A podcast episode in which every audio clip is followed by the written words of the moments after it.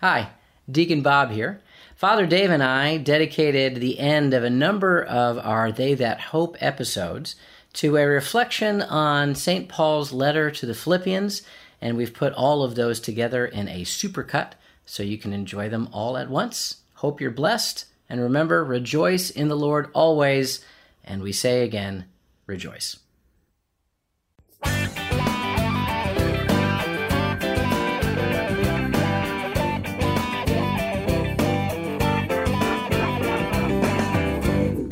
Yeah, so we're going to talk about the Philippians, which is really cool. Um, when we first talked about this, Bob said, "Well, what about the Philippians? Is is it one of your favorite books?" Yes. Okay. And I So kind remember of actually, as I was kind of fresh off a conversion, someone suggested read the Gospels and then read the letter to the Philippians. And I was like, that's kind of deep in there, you know, like why? But he just said, trust me, it's a really great Yeah. place to start. Um, he said it's very accessible. You don't need to know a lot of back history with it. Paul's really positive with it. It's also known as the letter of joy, and we all like joy in our lives. But you've actually been to Philippi. I have.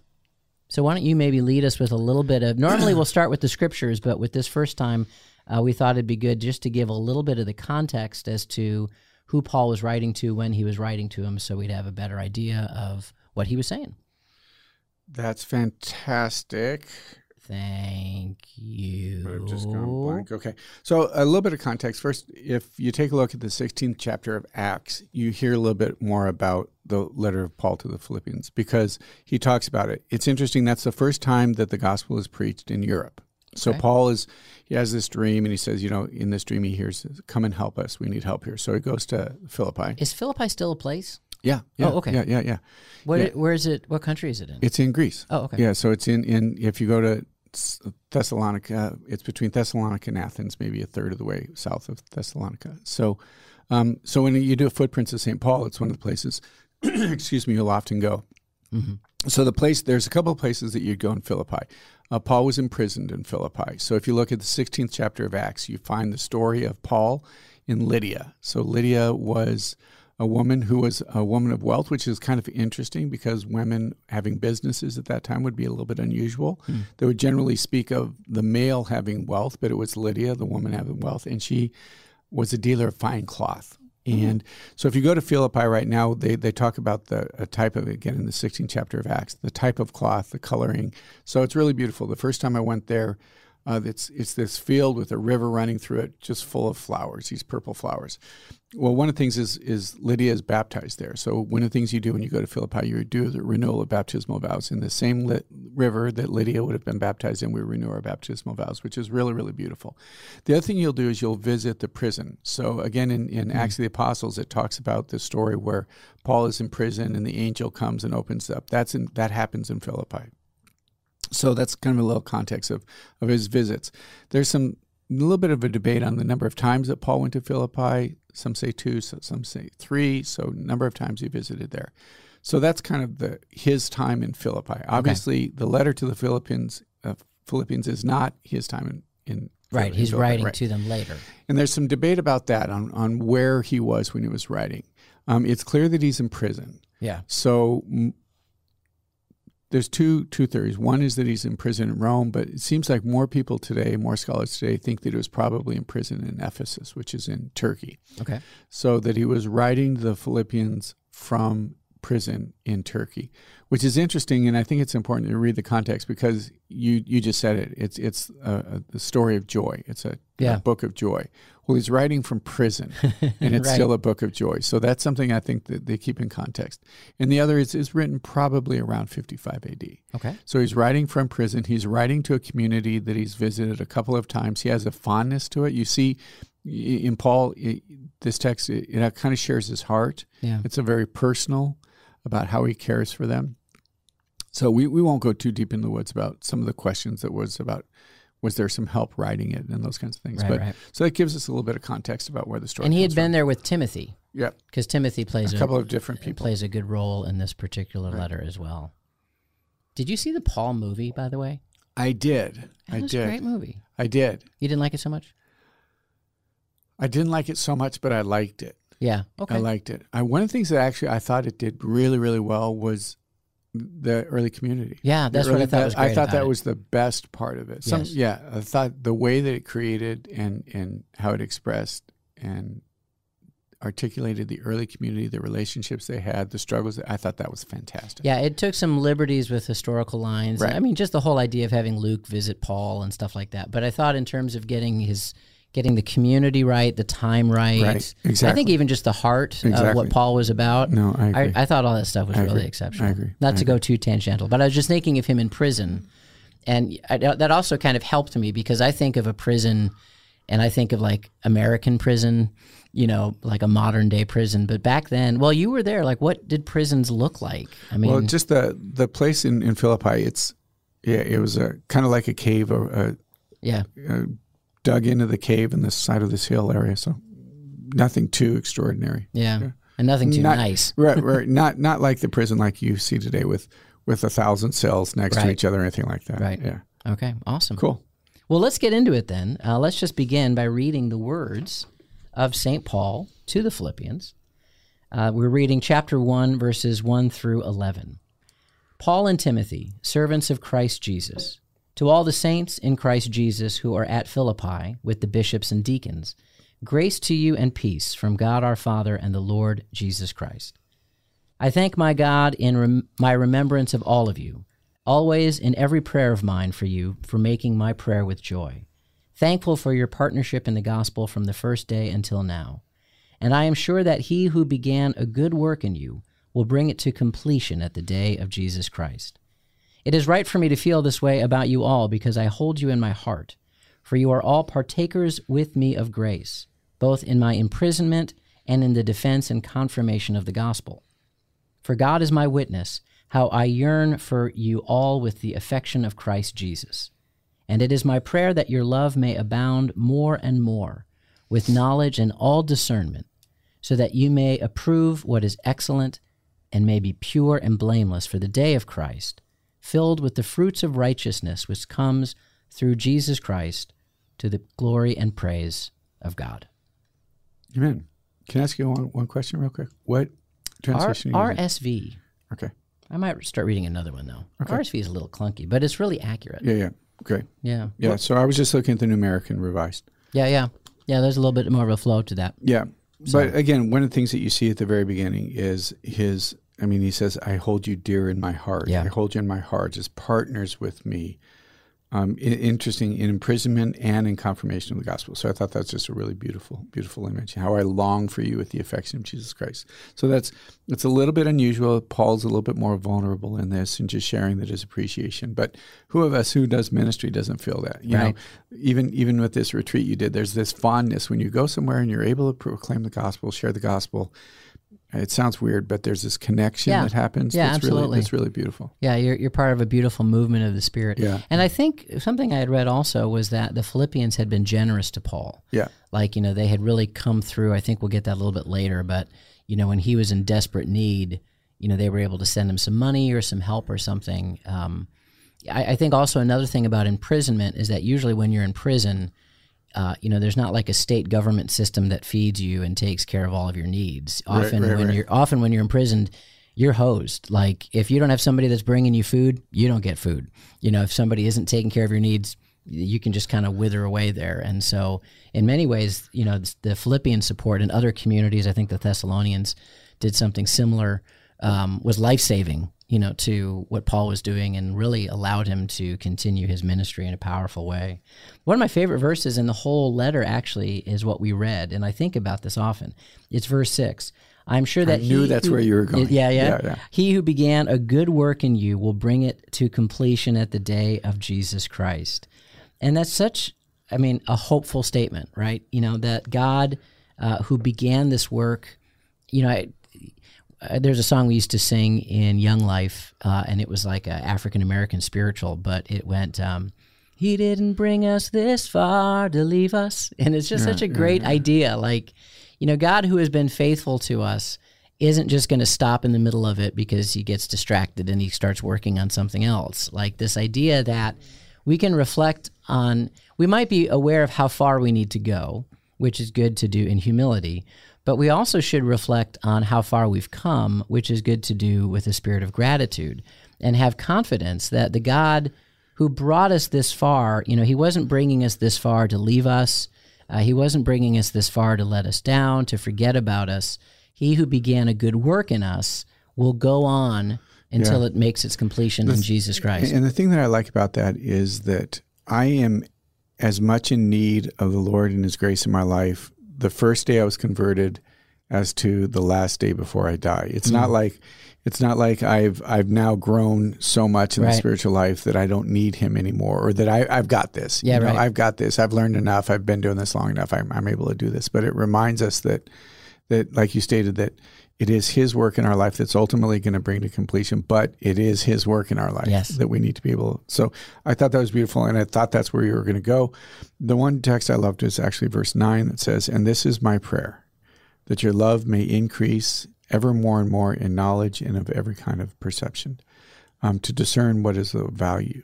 So this this relationship between the love of God being able to grow in us, our ability to love, and then, then that allows us a greater ability to discern what is important, what is God asking of us, what is He requiring of us. So just that idea of love growing within us, which was was wonderful. And that's our hope for addressing this topic that we pray as we continue to dive deeper into this letter, these uh, words of St. Paul, uh, that our love for God may abound more and more uh, for God and for each other. Amen. So if you wanted to, it's the chapter is only four. I mean, the, the book is only four chapters. So if you wanted to go ahead and, and read, read, a, read us, ahead or read along, right? And then that way, so it's not just us saying, oh, this is really what struck us, but it allows you to really engage with us and say, okay, this is what really struck me too. So I look forward to going through this. Yeah, good idea, Bob. Amen. Great. We are going to uh, uh, continue in our study of the letter to Philippians. And today we are going to take a look at Philippians 1 12 through 30. I want you to know, brothers, that my situation has turned out rather to advance the gospel, so that my imprisonment has become well known throughout the whole praetorium. That's right. It's praetorium, right? Yep. Nice. There's a silent J in there and to all the rest, so that the majority of the brothers, having taken encouragement in the Lord from my imprisonment, dare more than ever to proclaim the word fearlessly. Of course, some preach Christ from envy and rivalry, others from goodwill. The latter act out of love, aware that I am here for the defense of the gospel. The former proclaim Christ out of selfish ambition, not from pure motives, thinking they will cause me trouble by my imprisonment. What difference does it make, as long as in every way whether in pretense or in truth, Christ is being proclaimed, and in that I rejoice. Indeed, I shall continue to rejoice, for I know that this will result in deliverance for me through your prayers and support from the, the Spirit of Jesus Christ. My eager expectation and hope is that I shall not be put to shame in any way, but that with all boldness, now as always, Christ will be magnified in my body, whether by my life or by my death. For me, Life is Christ, and death is gain. If I go on living in the flesh, that means fruitful labor for me, and I do not know which I shall choose. I am caught between the two. I long to depart this life and be with Christ, for that is far better. Yet that I remain in the flesh is more necessary for your benefit. And this I know with confidence, that I shall remain and continue in the service of all of you for your progress and joy in the faith so that your boasting in Christ Jesus may abound on account of me when I come to you again. Only conduct yourselves in a way worthy of the gospel of Christ, so that whether I come and see you or I am absent, I may hear news of you, that you are standing firm in one spirit, with one mind, struggling together for the faith of the gospel, not intimidated in any way by your opponents. This is proof to them of destruction, but of your salvation, and this is God's doing for to you has been granted for the sake of Christ, not only to believe in him, but also to suffer for him. Yours is the same struggle as you saw in me, and now hear about me. I feel like I should say like the word of the Lord or something. Okay. I just did. Thanks be to God. There you go. uh, some really powerful words of uh, St. Paul. This is still his first. Now, we're saying, by the way, I was about to say this is still his first chapter. Um, the chapters and the verses were all added later. You know, this wasn't the case that Paul was like, chapter one. Um, and so they tried to break it up somewhat thematically there. But clearly, um, you know, he had just uh, said hello to everybody, and he's speaking about his imprisonment. He's speaking about his current situation of what's going on. Uh, he's imprisoned by Rome, uh, Roman guards. That we're not exactly sure where uh, he might have been imprisoned. Uh, we mentioned this in the last episode. Some say some say it was Rome. Others say it might have been what was Ephesus. Ephesus, right? Um, but he's saying that everybody in you know the whole praetorium uh, knows about him, and uh, you know I read a footnote that the Roman guards were probably treating him pretty well because first of all they, they knew he wasn't a criminal per se. You know this was like a religious thing that was going on, and he himself was a Roman citizen. So instead of ending up in imprisonment and uh, you know really silencing him, Paul was discovering that by being in prison, he was having a greater opportunity to share the gospel and to spread the faith. And for that, he rejoices. And he says a few times in this thing, I rejoice. I continue to rejoice. Um, that being a major particular theme of this letter. And he's has this little debate because he's he's he's uh, he's he's awaiting trial. One of the possible outcomes of this trial could be death.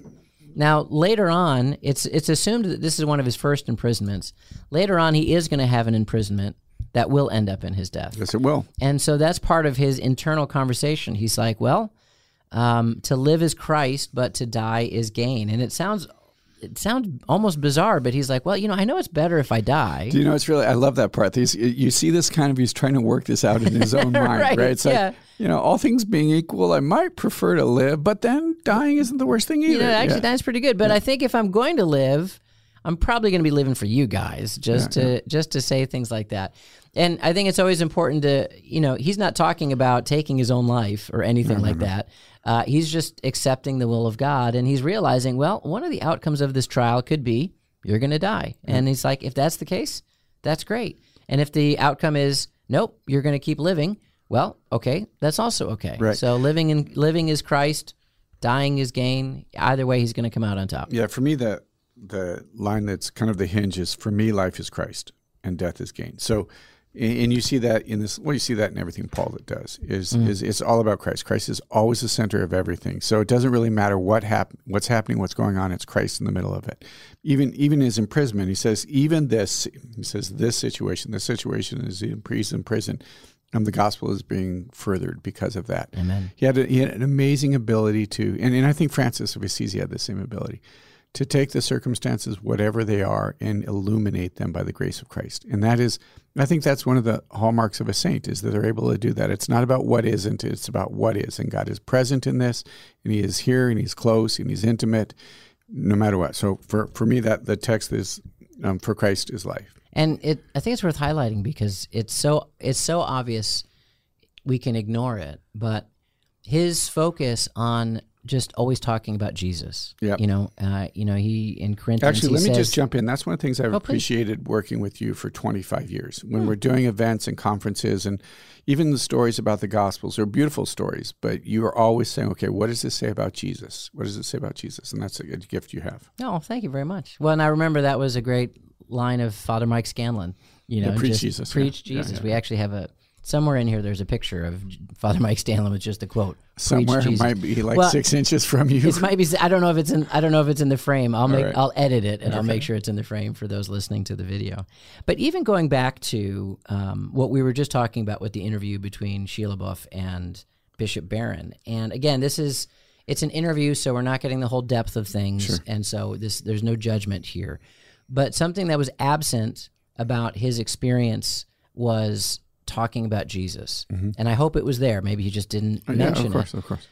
but he was saying things like i loved the community even the liturgy he was like it's so beautiful it's so profound and uh, you know this experience of being in this movie and you know doing good things and finding peace in prayer well i would propose to you that you could find that those kinds of things in other places of the world and other faiths i mean you could, be. find a really good community you could you know you could go to Transcendental something. yeah, whatever, you know, get it. like a near east, you know, like a, a beautiful setting and, and different, you know, like like all what what would make that stick? What would make that difference? Well, the answer is Jesus. Mm-hmm. You know, it is encountering Jesus in the midst of the community. It's encountering Jesus in the liturgy. It's encountering Jesus as the source of peace. And you know that highlight of of Paul that he really wants the Philippians to keep grasping on. He's just he just wants to bring everything back to Jesus. You know that is the focus. And I would I would say that in our Catholic faith, we have so many beautiful things. We have so much great history. We have so much great art. Um, I think there can be a, a, tendency to almost be distracted from Jesus. Like I think of this sometimes. I go places and they've got these gorgeous monstrances. Yeah. You know, you, you know, saints and etchings yeah, yeah, yeah, and words and probably fake jewels. Maybe they're real jewels. I don't know. And it's almost like the the monstrance itself is so beautiful, you don't look in the middle. You know, you don't look and see Christ in, in the middle right, of it. Right, and I right. think you know that I don't know could be a temptation. No, I no, I think I think again that that the connection here is nice. Is that and and I to reiterate, we don't know what all the story is. I mean, he could have. We've we've both done this. We've given talks or said something. It's like, oh, we could have focused in more. So yeah, so yeah, yeah, so right. so we uh, your no judgment is, is just to underline that. With that being said, um, that is always a danger. Yeah. Is that we we get caught up in the accidentals mm-hmm. and, and, it doesn't ultimately take us to the purpose and the meaning of, of everything that we're doing. And Paul Paul reminds us of this in this text. Yeah. Maybe, maybe if I could, I know we're running near the end, but just the text, and this is always such a convicting word for me. Um, conduct yourselves in a way worthy of the gospel mm. of Christ. I mean, worthy of the gospel. I mean, he he's the Holy One. He's the anointed. So conduct worthy of that. I mean, how oftentimes I fall short. Yeah. You know, so that's really a convicting statement of of me continuing to try to recognize that and see that that, that I treat somebody in a manner worthy of the gospel. Well, mm. the worthy of the gospel is I was going to say my absolute best. It's more than that. It's it's it's the graced me. It's the graced me. It's the it's the prayerful. It's the thoughtful. It's the compassion. That's the worthy of the gospel, and that's that's a really challenging statement. His fruit of the worthiness of the gospel is about standing firm in one spirit with one mind, struggling together for the faith of the gospel. And I, uh, you know, I mentioned earlier that I was with uh, Andy Sherray doing vagabond missions and, you know, with missionaries. And there's such a unity about them, but the unity comes from being focused on mission. Mm-hmm. And when we're not focused on mission, we can, well, we can kind of just be guilty of navel gazing in a yeah. sense. You know, when we even talk about, uh, you know, the the tensions of liturgical styles, you know, that was brought up in that mm-hmm. interview. Like, if we're focused on the mission, not, they don't go away, but they become less because we realize there's something greater. Right. That there's something all towards Jesus. It, that is all towards Jesus, and it, it allows us to. It allows us not to see the other as the enemy, but right. as a brother who has a different way of approaching things, right, right, you know. And um, this idea of this unity that really comes forward when we go on mission. And I would say that many times in our parishes, sadly, well, what's it? Sherry Weddell uses that phrase. You know that that a lot of places are in maintenance mode, not in mission mode. Yeah. But the unity comes from when we stand together in one spirit with one mind, and when we struggle together. When we struggle together for the faith of the gospel, suddenly some of those other things, you know, again, they don't disappear, right. but they get in perspective. Even Paul says that in, in verse 15. He says, of course, we some preach Christ out of envy or rivalry, mm-hmm. others so that these, these things yeah. are going on. And, yeah. you know, in 54, 55, whenever it was written. So some of the things going on today yeah. are not terribly new. Yeah, indeed. Amen. Amen. One last thing is I really loved this phrase, and you use this phrase, uh, Father Dave. He talks about the Spirit of Jesus Christ. And I, I think it was actually watching um, the the wild goose that I never really honed in onto that title of the Holy Spirit as you know this the Spirit of Jesus yeah, Christ. yeah. and again that's just a great example of Paul you know Jesus is the image of the invisible God um, and it's through him I love that image. Yeah and he just it's through him that we can understand the Father and understand the Holy Spirit.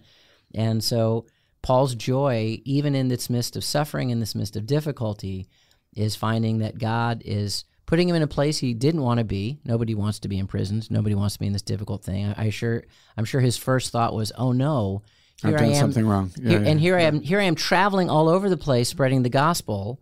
And now they're probably doing the worst thing they can do, which is they're locking me up. I'm not going to be able to travel anywhere. And through the Spirit of Jesus, he's realizing, oh, it wasn't about me in the first place. Yeah, yeah. I'm actually reaching more people now just here yeah. than I possibly would in That's other cool. things. And for that, he rejoices. Amen. Amen.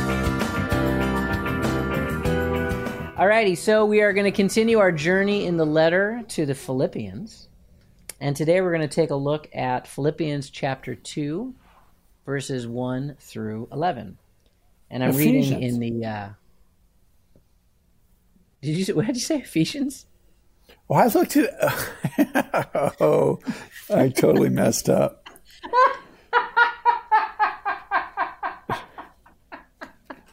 Is that why when you were like 1 to 8, I'm like, eight's in the middle of his section? You dork. Are you ready Oh for this? gosh. No, I'm not. That's why I was looking at it and I said, this doesn't seem right. It's been a long day, okay? I know. You and me both. All right, pause I'll for a second. carry it once again. I'll take this show on my shoulders. All right. Well, we're gonna do.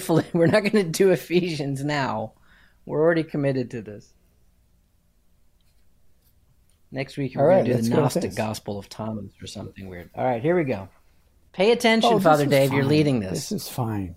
This is fine. This is my one of it's my favorite classic. texts. Yeah. Go. I, I hope so. Do you want to go to eight, verse eighteen then, or do you want to just stick with? Um, no, let's just do we'll, the. ju- we'll just go to eleven. I won't. I, yeah, I won't yeah, push you too much. All right.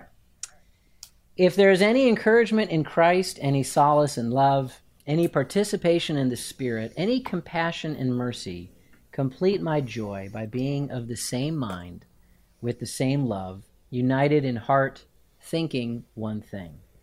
Do nothing out of selfishness or out of vainglory. Rather, humbly regard others as more important than yourselves, each looking out not for his own interests, but also everyone for those of others. Have among yourselves the same attitude that is also yours in Christ Jesus, who, though he was in the form of God, did not regard equality with God something to be grasped. Rather, he emptied himself, taking the form of a slave, coming in human likeness, and found human in appearance. He humbled himself, becoming obedient to death, even death on a cross.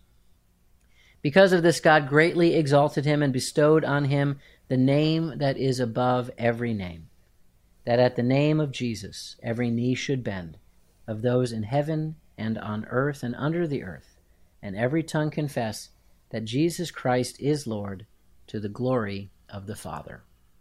The word of the Lord. Gloria a Dios. Thanks be God.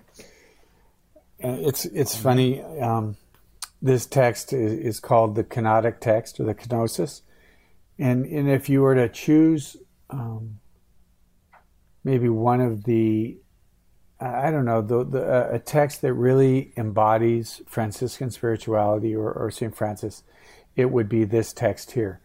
Um, St. Francis would say that the greatest sin was one of appropriation, is that one appropriates to oneself something that they don't, that doesn't belong to them. Um, and, and that could be things that are, are, you know, wealth or power or influence, but then also um, things that aren't necessarily good you take upon yourself. So the the opposite of this is this text right here. It's called the kenotic text or kenosis. And kenosis is, I, I know very, very few Greek words, but this is one that I know. And it's called, it's this self emptying. It's, though he was in the form of God, Jesus empties himself. He takes the form of a slave, being born in the likeness of men, and he humbled himself. And this is really for, for Francis, and, I think for Franciscans, it's, it's at the heart of the spiritual life. We speak, and I think we think a lot about the spiritual life of one of building up and, you know getting and, and, more virtue and more this and more that but but for francis it wasn't about getting it wasn't appropriating it wasn't it wasn't gathering it was actually about letting go and surrender and emptying. So for he at the heart of the spiritual life is that self-emptying. And and that's when I, I mean i would say honestly bob the vast majority of my prayer is that. It's going before the lord and just letting go and surrendering and being quiet and and being emptied. I would say that that that I want to be so empty that the only thing that remains is Him. So get rid of everything that's in me, everything that's of me, everything that's of the flesh. And I love in First Peter where it says, "Cast your cares upon the Lord, for He cares about you." Again, it's that it's that letting go and it's that emptying that that I think is at the heart of the spiritual life. The other is that I don't know. It just seems it seems easier that that it's not about acquiring, it's not about getting, it's not about building, it's about it's about letting go. It's about being small. It's about being little. And that's just that was this text was really at the heart of Francis. It's obviously at the heart of the church. It's one of the few scriptures that we do every week. We do it on the evening prayer on Saturday every week. So it's really kind of important for the office of readings as well. Yeah, that's beautiful. And you know that connection with emptying is connected to humility. Even um, even with the verse you said, "Cast all your cares on Him be, because He cares for you." Uh, in that in that letter of Peter, the the verse that precedes it is, "Humble yourselves under God's mighty hand, mm-hmm. that He may lift you mm-hmm. up in due time." And so, part of the gift of humility is the gift of I can be humble because I trust in the Lord because I am confident that God will provide. And um, it's that love of the Lord that really guides us in that. Um, okay. What you just said was so cool. And it actually reminded me of something that uh, Blessed John Paul I said. Give me a second to find this, and I might okay, well, I'll fill the editing, t- so it doesn't sound like it's going to take that long to, I'll, to do I'll, it. Well, I'll fill I'll fill the time as you're looking for that because it actually made me think as you okay. were reading that that that one of the things that this text is is that I mean, if if if we have nothing to pray about, just imagine that that God humbles Himself and takes the form of a slave, being born in the likeness of men.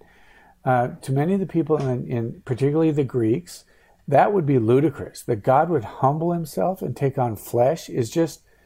I mean, God was totally other. He was the idea that God and man would come together was just so crazy. But one of the things when you were reading about John Paul, how he engaged the culture, how he engaged those that's the nature of the incarnation is is that God takes on flesh and he meets us where we are and he brings about transformation from that.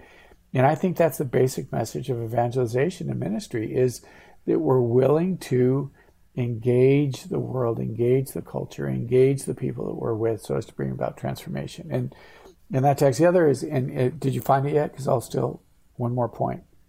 No, keep talking. That, I mean, what you're yeah, saying is so cool. Actually, I'm really engaged. Yeah, well, one one of the things that Cantalamessa, uh, Father Raniero Cantalamessa, the papal preacher, uh, he said one of the great gifts to theology that Francis and Franciscans give is uh, reflecting on God's humility is that it's an attribute of mm God that we don't generally recognize. And that's where this text, again, that God takes on flesh. I mean, that's just what a profoundly humble act. I mean, I, we always joke. It's like, well, what what would that look like for me? I mean, to become a fly, to be I don't know. I mean, God, he, he cloaks himself in flesh, and there's that's such a profoundly humble, vulnerable, um, intimate. I mean, just it's pretty remarkable. This is, you know, one could spend a great deal of time just reflecting on this text.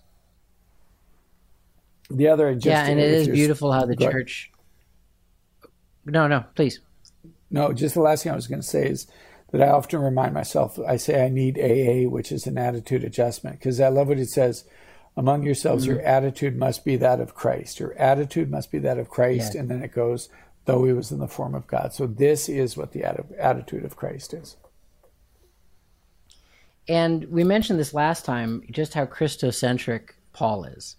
And yeah. everything that he does, the example is always Jesus. And so coming out of uh, last week's podcast or you know the last scripture that we were discussing, he's speaking to the community and he's saying things like conduct yourselves in a way worthy of the gospel of Christ and I'm struggling in the faith. And he begins this part by saying, Look, you know, I mean, if there's any encouragement, any solace, any participation, any compassion and mercy, complete my joy by being of the same yeah. mind, same love, united in heart, thinking one thing. And he puts Christ as the center of that example. You know, we do live in a time uh, that is so divided, and it's divided in the culture and it's divided in the church. And it almost seems like this kind of statement is a bit naive. But what Paul is really encouraging the early Christians to do in this theme of unity is such an important part of faith. Um, is really about let's look at Christ. You know, he said in Right, last right, week we talked about this idea that we would be struggling together for the faith of the gospel with one mind. I think if we are gospel centered, if we're Christ centered, it doesn't mean there's not differences, but our differences actually bring about a greater sense of beauty in the life of the faith. It becomes a healthy diversity as opposed to a division, which of course is what the devil wants to do. The devil, the accuser of brothers, is always trying to have us turn against each other. And yet, this love of God, it's like when we see what Christ went through, when we see what Christ did, you know, at the heart of it, it, it should it should move us. It should change us. It should, uh, you know, make us appreciate in a different way the the faith. The thing about John Paul I, um, and it's just a simple thing, but again, I encourage everybody to read these things. Uh, his motto was humilitas. That was it. Humility. Yeah, I mean, that was like he, all he wanted. You know, when it was like, "What's your papal motto?" He just said, "Humilitas." And, and cool. clearly, like in his own life and his own spirituality, and you can just read it in his writings. That this, I think, this section just so beautifully reflects, you know, the spirituality of our most recent blessed. You know, you know, Pope John Paul the cool. First, of That's cool. just a giving of self, and even in the way that the Lord used him, which was to really pave the way for John Paul II. I mean, I remember reading that many, um, many of the the cardinals at the time were so shocked that he died so quickly that it made them rethink what kind of pope they should vote for. Um, Right, right. You might. Rem- I don't know if you were here for this, but we had uh, one of our commencement speakers was a cardinal who was the secretary for Paul VI, for John Paul I, and for the beginning of John Paul II's pontificate. The stories he told were incredible. But one of my favorite stories he told was about John Paul I and what a gentle human being he was, what a holy man he was, and how actually he said to the secretary that I should not have been elected pope. The guy behind me should have been elected pope. And, you know, the secretary was like, that's nice, Holy Father, that's nice. And mm-hmm. ac- after he passed away, that cardinal looked at the seating chart of that conclave, and right behind him was Karol Wojtyla. yeah, know, yeah. John John And- Paul and- II. So and I believe- even in his I very life of that said- attitude of it should be somebody else. And he he also said that his pontificate would be short, didn't he? That that Oh, I don't know. Pope Maybe John did. Paul, I believe I believe John Paul said something to that effect that his his pontificate would be short. Well, then let's make this our prayer then this week. Is that Lord, we just thank you, um, yeah, for for being the center of our lives, and we ask you to pour out your Holy Spirit and bring grace. That our attitude would be that of Christ. Uh, that our attitude would be that of uh, Blessed John Paul I, that we approach you, Lord, and we approach all brothers and sisters in a humility, and that we empty ourselves so as to be able to encounter you. Uh, we are now looking into our continual journey into the letter of the Philippians, and we are picking up where we last left off, Or Ephesians, you know. or, or Galatians. Um, we are going to do chapter 2, verses 12 through chapter 3, verse 1. It's a little odd break, but it's the way it is.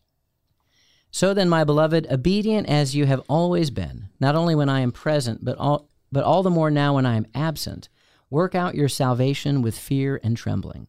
For God is the one who, for his good purpose, works in you both desire and to work, both to desire and to work.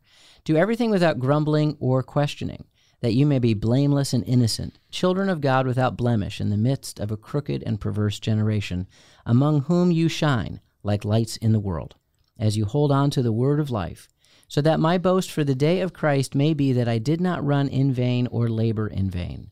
But even if I am poured out as a libation upon the sacrificial service of your faith, I rejoice and share my joy with all of you. In the same way, you should rejoice and share your joy with me. I hope in the Lord Jesus to send Timothy to you soon, that I too may be heartened by my hearing news of you. For I have no one comparable to him for genuine interest in whatever concerns you. for they all seek their own interests, not those of Jesus Christ. But you know his worth, how as a child with a father he served along with me in the cause of the gospel. He it is then whom I hope to send as soon as I see how things go with me. But I am confident that the Lord am confident in the Lord that I myself will also come soon.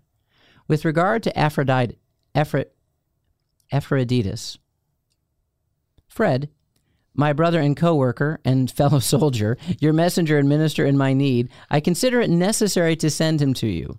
For he has been longing for all of you and was distressed because you heard that he was ill. He was indeed ill, close to death, but God had mercy on him, not just on him, but also on me, that I might not have sorrow upon sorrow. I sent him therefore with the great with greater eagerness, so that on seeing him you may rejoice again and I may have less anxiety. Welcome him then in the Lord with all joy, and hold such people in esteem, because for the sake of the work of Christ he came close to death, risking his life to make up for those services to me that you could not perform. Finally, my brothers, rejoice in the Lord. Writing the same things to you is no burden for me, but it is a safeguard for you. The word of the Lord. Gloria a Dios. That's great. Uh, maybe just start with the end there, because um, that ending part is just a cool letter. You know, it's a nice, it's just a nice insight mm-hmm. into the Christian community. Um, you know, you get to hear about how much Paul loves Timothy. You know, apparently, um. Yep. Uh, that the Philippians sent Epaphroditus to Paul because they were worried about how Paul was doing. Paul is in prison, and when you're in prison, you know they don't necessarily have like a whole system that takes care of you. If you're in prison, you need other people to really be taking care of you. So clearly, the community at Philippi felt so concerned that Paul was in prison. They sent somebody, and then he himself got really sick, and they were quite anxious about what's going on with him. We get so used to living in a communications age, you know, where you would just like text somebody something, yeah, and yeah. Um, yeah, so they're just waiting around to hear the news, and that's part of this letter. Is hey, he's okay. I'm going to send him back. Timothy's going to come. I hope to come as well. And anyway, I just think it's really, it really just shows a beautiful. It's a community taking care of it, each other. Yeah, yeah. You know it, and um, I think that's kind of a nice thing to do. But I think the real, um, I mean, there's just some great content in that beginning that I read, verses 12 through 18. My beloved is beating as you are. Um, work out your salvation in fear and trembling. That's an interesting phrase. And I try to look a little bit more into that because mm-hmm. at just first blush, you hear the phrase fear and trembling and you think like abject terror, you know, like, oh, Lord, don't kill me, don't right, kill me, right? right? Um, it's the third time actually in the scriptures that Paul uses that phrase fear and trembling. Fear and trembling. So it seems like it's a little bit of like a. It goes back to it. it, it yeah, yeah, it, yeah, it's like a you know a common phrase. Mantra. He used it in uh, he used it in the letter to the Ephesians where he talks about slaves should be in fear and trembling, not just of their master, but also of the Lord. Uh, he talked about it in his first letter to Corinthians when he's writing about Titus. And he said, I think it's great that when Titus showed up, uh, you gave him the obedience and responded to his teachings in fear and trembling.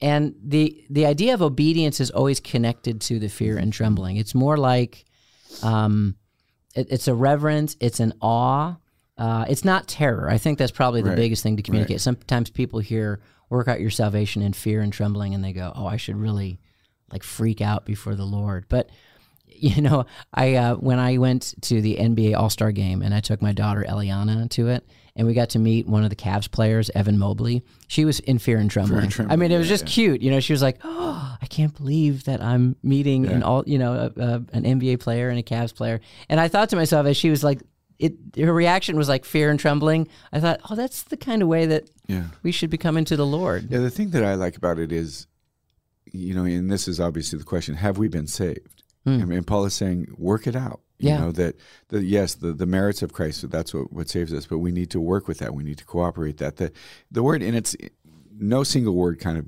captures fear and trembling, but right. it, in some ways it's a respect or an honor, a reverence. You know, um, a uh, diligence maybe. Yeah. Yeah. So all all this Bible actually in the footnote says awe and seriousness. Okay, I like that seriousness. Yeah, yeah, I like that seriousness. to it. Right, right, right. That's actually a really good word. That that we're gonna we're gonna work at this. We're gonna take it serious. We're not gonna ignore it. We're gonna continually do continually do that. That that you know, yes, I believe by the merits of grace of Jesus and by this Holy Spirit that I can be saved. But I need to work at it. Yeah, I need to amen. continue to work to be faithful. I need to continue to seek the Lord. I can need, need to continue to pray. I need to continue to look at my my weaknesses and, and you know the ways that I'm not patient when I should be or disciplined when I should be. Those kinds of things, and not just say, okay, well that is what it is, but we continue to work at that and we take it seriously. So yeah, that's great. throughout Paul's letters, and we'll get to this even more in chapter three because he's going to come back to the theme. When Paul talks about salvation, he talks about it in three ways. I I am saved, I am being saved, and I will be saved. And And that's very Catholic. Yeah, I think so too. Yeah, that that understanding. Even because sometimes our Protestant brothers and sisters have that once saved, always saved. Mm-hmm. But I would also say that for when we as Catholics hear that, we can think sometimes, oh, so they think they're saved and nothing else matters. But we know a lot of Protestants who they're working hard at their faith, Yeah, and sure, that's sure. and I think that's exactly what Paul's trying to say. You know, sometimes I think we can almost get too buddy buddy with God, and we can not take it seriously. And Hmm. so that's what Paul is suggesting to telling the Philippians to do. Like, look, take this seriously. What is And it- your Bible? What's the heading that your Bible has on that? On right before verse twelve. That's a good question. Obedience and service, in, the, world. Okay, that's what mine is too. Yeah, we're using the same Bible. I Yeah. think. The the New American Bible Revised Edition. the text, NABRE. the the word that just really struck me as I was looking through and praying through was the word obedience, and it's funny because I think in some ways the word obedience has a neg a really negative connotation. You Mm-hmm. know, be obedient, be obedient. But Paul continually comes to that theme as well. Yes. Is that is that it, it demands? I mean, if we take a look at the the fall and, and at the nature of the fall is that Adam and Eve weren't obedient. Yeah. And the, the not the majority. Our sin is ultimately a question of obedience. Yes. So Paul continually comes back to that, and and there again, there's a way that we we kind of resist obedience. It's almost like an oppressive word, hmm. but I think in fact it's quite the opposite. To be be obedient to the gospel is ultimately liberating, right? Yeah. Because what sin does is it is it ties me down, it it, it constricts me, it doesn't allow me to be free. So it, it's interesting the way the evil one kind of thwarts those things. It kind of confuses those. I want to be obedient, but and maybe just on that that I remember when I was in seminary, there was a particular professor. He was he was just an interesting guy. He rode a motorcycle. He was a priest. Hmm. Rode a motorcycle. Had a, you know b- uh, long hair and Ponytail? Yeah, ponytail. Right. That's something that I don't do a lot with, but um, he was just an interesting person. But like he loved the Lord and he loved the church. Hmm. And he said, you know, there been, there are going to be times in your guys' life when you're going to come kind of face to face with a teaching or a way the teaching is presented or or a bishop, lots of diocesan clergy there, could be a provincial or a pope. Uh, and he said there has to be some time in your life that you're going to have to bow your head in submission. And and I've, I've just really prayed about that a lot over the years. That just those two images, one, you know, you're going to stand up against them and you're going to fight, or you're going to take a breath, you're going to bow your head and be obedient and submissive. And that's, I mean, I think that's what Paul is continually coming back to. I think it's part of our American culture. Yeah. You know, I mean, our whole country was founded on rebellion and founded on this idea of Radical inalienable, inalienable rights. Yeah, yeah. I've got rights as an individual that nobody can ever take from me. And as we were talking earlier, Which we agree with. Oh yeah, absolutely, absolutely. But it's just, but it becomes a culture then of everything is going to be filtered through my own lens, and do I like this? And um, you know, in the in the history of the early United States, I think it was Pope Leo the Thirteenth who wrote about he was concerned about a heresy that he called Americanism. And it's this idea of you think you're supposed to vote on everything. You know, like there's a almost a democratic spirituality and it's not making you That's not the way the church works. it's not the way the church works and it's not the way God works. I think that's really the the heart of it, you know? It's like there are times that we just have to say because because God's in charge and we might disagree with it. Well, and, and even in that, he, Paul talks here about a twisted and depraved generation, perverse generation, crooked and perverse generation. Yeah. Um, it's always been that way. Yeah. You know, we look around and we say, oh, things are so messed up. And are they messed more messed up? I, who's to judge? Just messed But- up differently. Yeah, yeah, exactly, Yeah, exactly. but it's yeah. it's a perverse and twisted generation, and it's always been that way. Yeah, same circus, different perverse and twisted great. Clowns. right. That's really, that's how it That's works. For God is the one who, for his good purpose, works in you both to desire and to work Um, and that follows that fear and trembling statement. And I think that's important. He's trying to say, yes, you're working out your salvation in the reverence and the awe and the seriousness. But the reason you're doing it is because God's at work in you. And I love that line. I, I fumbled it when I first read it. But it's God who, for his good purpose, works in you both to desire, Right. to want holiness, Right. and to work for holiness. That's good. And it needs to be more than just, uh, I wish I was holy. Right. You know, right, like we can all like sit around wishing we were holy, but it's actually through God's grace and the power of God in us, allowing us to be something we couldn't be on our own because of the twisted and depraved world in which we live, uh, which is holiness, and that's that's the goal of it. And he goes on to say, "Do everything without grumbling or questioning." That you may be blameless and innocent, children of God without blemish in the midst of a crooked and perverse generation. And that grumbling and questioning, really, for any Jewish reader, would harken back to the time of Moses. And, you know, th- that phrase of grumbling you know, the 40 years in the desert, you know, the Israelites were just always grumbling, always complaining. And every morning in the invitatory of uh, the Liturgy of the Hours, we reflect, or at least most mornings, on Psalm 95, which is, If today you hear the voice of the Lord, don't let your hearts be hardened as they were in the wilderness. And so, like, every morning we wake up and it's like, look, God's like, look, I spent so much time with those people, a whole generation. I was feeding them, I was giving them water from a rock. They were still complaining and murmuring and grumbling. And so here Paul is saying, in the light of the Spirit of God working in us, do everything without the grumbling or the questioning. That's that obedience thing. That we may shine like lights in the world as we hold fast to the word of life. Yeah. The, yeah. The I like that image of shining forth. The, what we say it again. Just Sure. Uh, among whom you shine like lights in the world. lights and light in the world. Right. Yeah. So when we think of what's going on in the world, the the faithful Christian, the faithful Catholic, um, the one who is um, not grumbling, who does it with joy. The end of this this particular chapter talks about joy. I mean, that's a light that we so desperately need Yeah. right now. Amen. Right? Everybody jumps on. Everybody's so quick to jump on when things are wrong or something's not going right or they didn't like this or that. But to be able to do that without complaining and yeah, that's great. Well, and you Paul know, had it together. Yeah, Paul had it together. Well, and I would like to highlight actually one of the reasons why we even do this podcast and something that we've always, I think it's just part of our personalities in general, but that, um, you know, there are other, there are other voices out there and it is grumbling and complaining. sure, it can, it's really easy to get negative. It's really easy to be cynical. It is a crooked and perverse generation. wrong. Right, Yeah, right. We're it is a- denying that. yeah, it, yeah, it's absolutely, and, and neither is Paul. He's saying like, look, yes, it's absolutely messed up, but if you really want to shine, don't complain about it. don't grumble about it. Uh, that doesn't mean don't do things about it. it's course not trying to, you know, spin the other It's, not, it's also not to call it out because he spends Paul spends a lot of Oh, he- time calling it out. He calls a lot Right, of it out, but he's doing something about it. you know, again, it goes back to that actively working and doing it all in this spirit of fear and trembling, of awe, of reverence, of seriousness, and relying that it's God's work. You know, Jesus said, "You are lights to the world." We see this echoed in what Paul is saying. Uh, that you would be lights in the world as you hold on to the word of life, and I think that's, I think that's the heart of it. Like, you know, what's the anchor in a perverse, uh, you know, generation? What's the what's the anchor in a crazy storm of this world? We hold on to God's word, you know, and and as Catholics, God's word doesn't just exclusively mean Scripture; it's tradition and Scripture. It's the teaching, it's the revelation of God given to us through the Church. It's the sacraments. And when we hold on to that, I mean, gosh, no matter how bad life is, we get to receive the Eucharist. Yeah, yeah, You know, that's, I mean, that, that's a- cause. that's a plus. That's a plus. That's a plus. That's that's cause for rejoicing, and that gets us to the end of this section. Um, he almost he concludes this little part of the letter saying, "Finally, my brothers, rejoice in the Lord." And uh, he's already said that a few times. He's going to say that a few more times.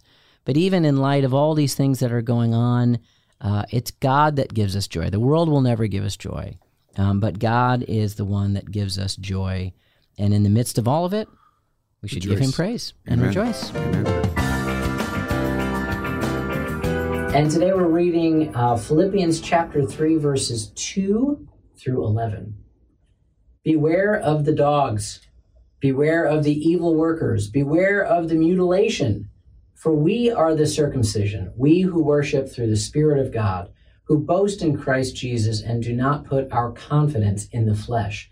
Although I myself have grounds for confidence even in the flesh. If anyone else thinks he can be more confident in the flesh, all the more can I. Circumcised on the eighth day of the race of Israel, of the tribe of Benjamin, a Hebrew of Hebrew parentage, in observance of the law of Pharisee, in zeal I persecuted the church. In righteousness based on the law, I was blameless. But whatever gains I had, these I have come to consider a loss because of Christ. More than that, I even consider everything as a loss because of the supreme good of knowing Christ Jesus my Lord. For his sake, I have accepted the loss of all things, and I consider them so much rubbish that I may gain Christ and be found in him, not having any righteousness of my own based on the law but that which comes through faith in Christ, the righteousness from God, depending on faith, to know him and the power of his resurrection and the sharing of his sufferings by being conformed to his death, if somehow I may attain the resurrection from the dead. The word of the Lord. Thanks be to God. Probably good to put some context there. Um, one of the big things that Paul was often arguing against was a group called the Judaizers. And these were uh, Jews who had accepted Christ, but felt very strongly that what Jesus did, you know, obviously being a fulfillment of the previous covenants, but you need to keep the other covenantal things as well. So that means you have to eat kosher meat, you know. Um, the big thing is you meat that's been sacrificed. Right, not meat eat, and then you need to be circumcised. Now, of course, for you know young Jewish males, they would do it on the eighth day. But if you have a, a an adult Greek convert, where you go here. well, I'm just saying, like this was this was part of the tension, and so that's why when Paul was talking about you know beware of the mutilation, uh, we are the circumcised, we worship in the Spirit of God. What Paul is trying to say is, like that's not in this new covenant. That's not what we need to live out anymore. It's not about the externals it's not about the bloodline anymore. Uh, we're all adopted through the blood of Jesus Christ. And that was very, that was really revolutionary yeah, at the time. Yeah. yeah. I mean, we kind of like, yeah, that's the way it was. But that was a huge tension in the early church when you look at Acts. Um, you know, that becomes a big, a big decision that the apostles make. You really see the first council of Jerusalem. Later on, when we read Galatians, you'll see that Paul will call Peter to task on the fact that he seems to be going back to the the Jewish way of doing things and not realizing the the witness that it's giving when he's out trying to proclaim the gospel to the Gentiles. And so that's just, that. Just on a side note with that, you really yeah. see, you begin to see the primacy of Peter in that whole conversation. Yeah, absolutely. Peter steps up, he's got the vision, and you know, what, what, who are you to make unclean what I make clean? So, but you can't, you can't stress enough the importance that this was. Yes. You know, in the church, in, in, in her becoming to understand more clearly that there's something different here. Even in that, Paul, Paul says at the beginning of that, he says, In zeal I persecuted persecuted the church, in righteousness based on the law. Right. And realizing, okay, that there's something other than, than the law, or the law is going to be a person now, not just merely uh, descriptions or inscriptions of things that had to be done. And he said he was blameless in the law. And, you know, uh, Dr. John Bergsma gave, a, he always gives great talks, but one very insightful talk he gave uh, was about the, um, the adulterous woman, John chapter 8.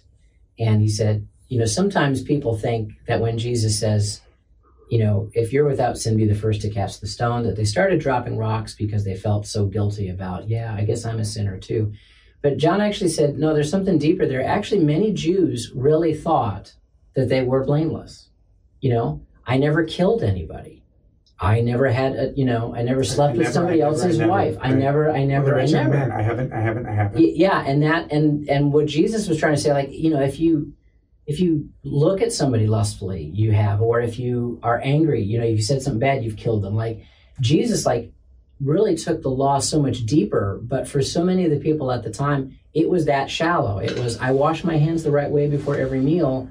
I am blameless, and that's where Paul's trying to say, like, no, the real circumcision is the circumcision of the heart. He'll say that later, you know, like this idea that I actually acknowledge, whoa, I am, I'm way off. Well, it, it doesn't, I mean, he, he basically says, according to the law, justified him persecuting the church. Yeah. Like, I can do this because, and, and I always, I always love Paul. One of the things I love most about Paul is, is that Paul had baggage. I mean, yeah I, I came deeper into the Lord. I was never terribly far away, thank the Lord.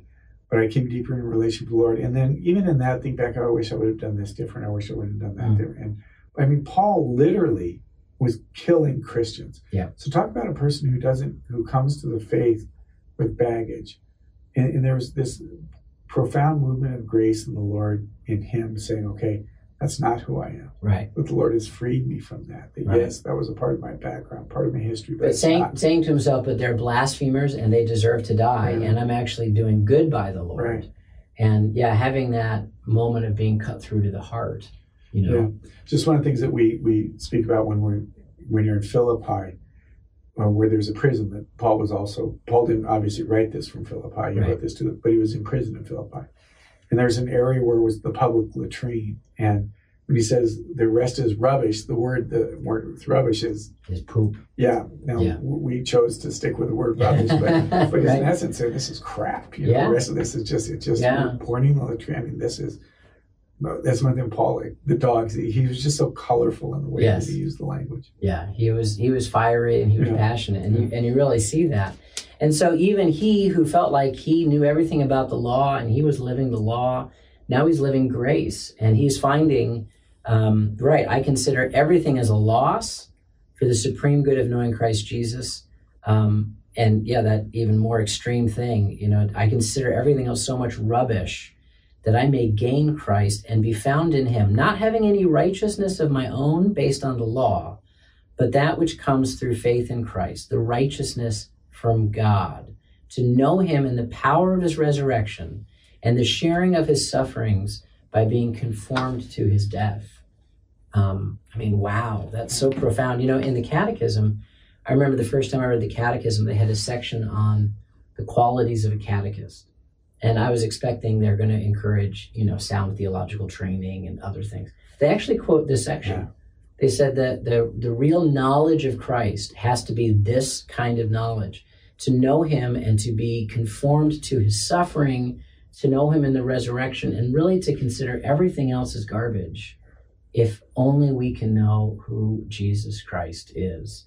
Um, that's our rock, that's our salvation, that's our hope in what And we this is this is just one of the things that I think, I think is so powerful. Having again just been in Europe, and we talked a little bit about the history of, of the church, and, and there's you know when, when you look at the history of two thousand years, there's there's ebbs and flows, there's peaks and valleys, and and one of the things is is the the time that we we lose focus of Christ, where the time where the focus becomes, I don't know, some some particular dogma. And not, please, dogma is important. That's not what I'm right, saying right, right. but that that becomes or a particular way to do liturgy becomes so much the focus that we forget jesus Yes. and this is what paul i mean he, he talks about all these he was a great jew i mean a perfect jew we can be a perfect quote unquote perfect catholic and do all the right things and thinking that that's going to justify me because Yeah. I I went to church every Sunday. I went to church every Sunday. I pray the rosary.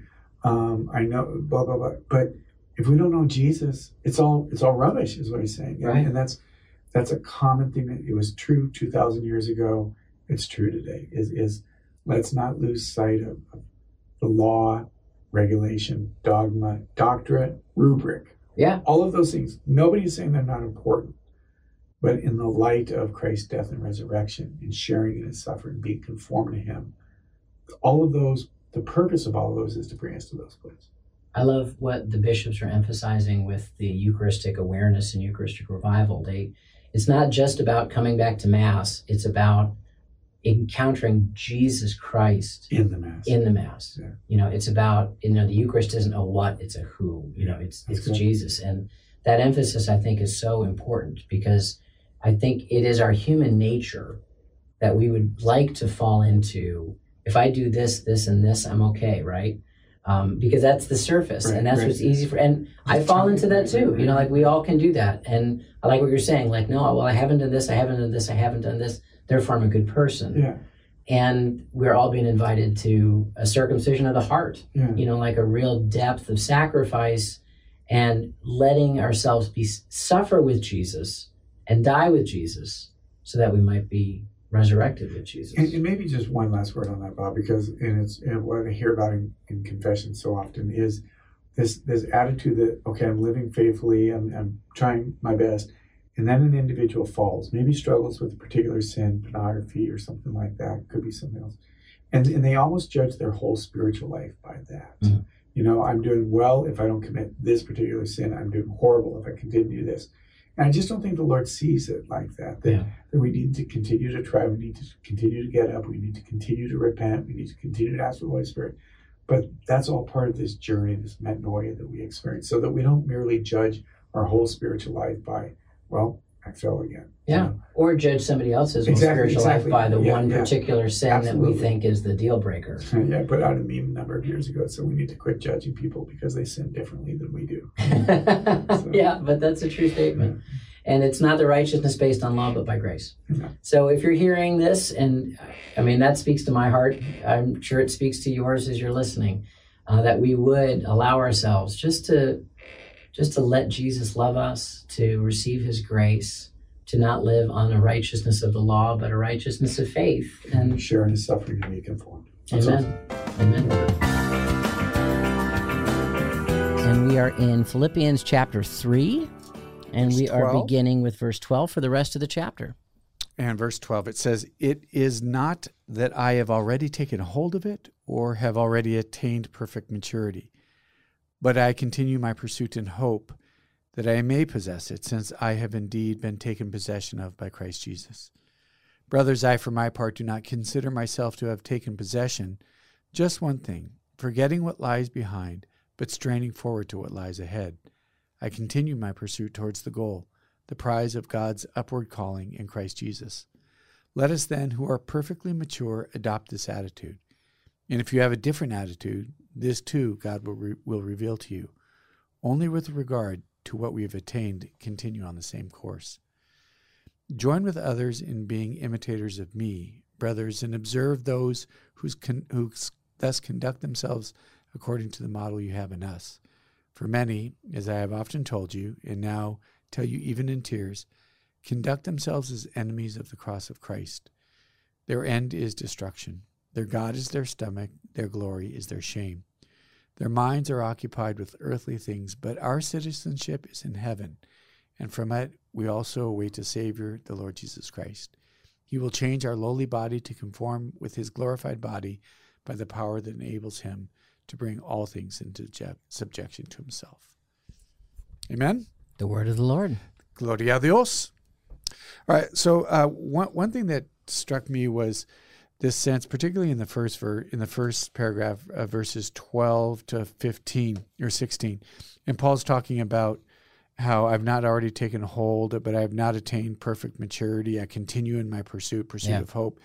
Um, but that idea of maturity, uh, there's there's been all kind of debate on what that word is. In that perfect maturity is um, almost like uh, that the, the word for perfection is almost like growing up is mm. maturing mm. so that you've got a child but growing to that perfect maturity in christ jesus um, is is this process that one goes through again it, it's a consistent theme that we see of paul that hear of paul is that um, the journey is never over so he right. says we're not merely looking at the past we're not looking at what's been done we're not going to rest on our laurels but we're continuing to look forward he says obviously in hope which is really beautiful. But that continuing, continuing to look forward, recognize that what we've done, he, he uses in another term, it's straw, it's rubbish in the past, right? So that we continue to move forward in that. But but again, it's that process that we've not reached full maturity. Uh, we're not totally, we've not. Um, he says in the verse 15, we're not perfectly mature, but we need to continue to strive for that. And I, I love, you know, if you ever have a chance to, I mean, hopefully you'll read through the letters of Paul but um, in the Bible, the letters of Paul are actually uh, they're not published in chronological order. They're published by length, oddly enough. So Romans is the first letter because it's the longest, and then First Corinthians is the second longest, and they put Second Corinthians next to it.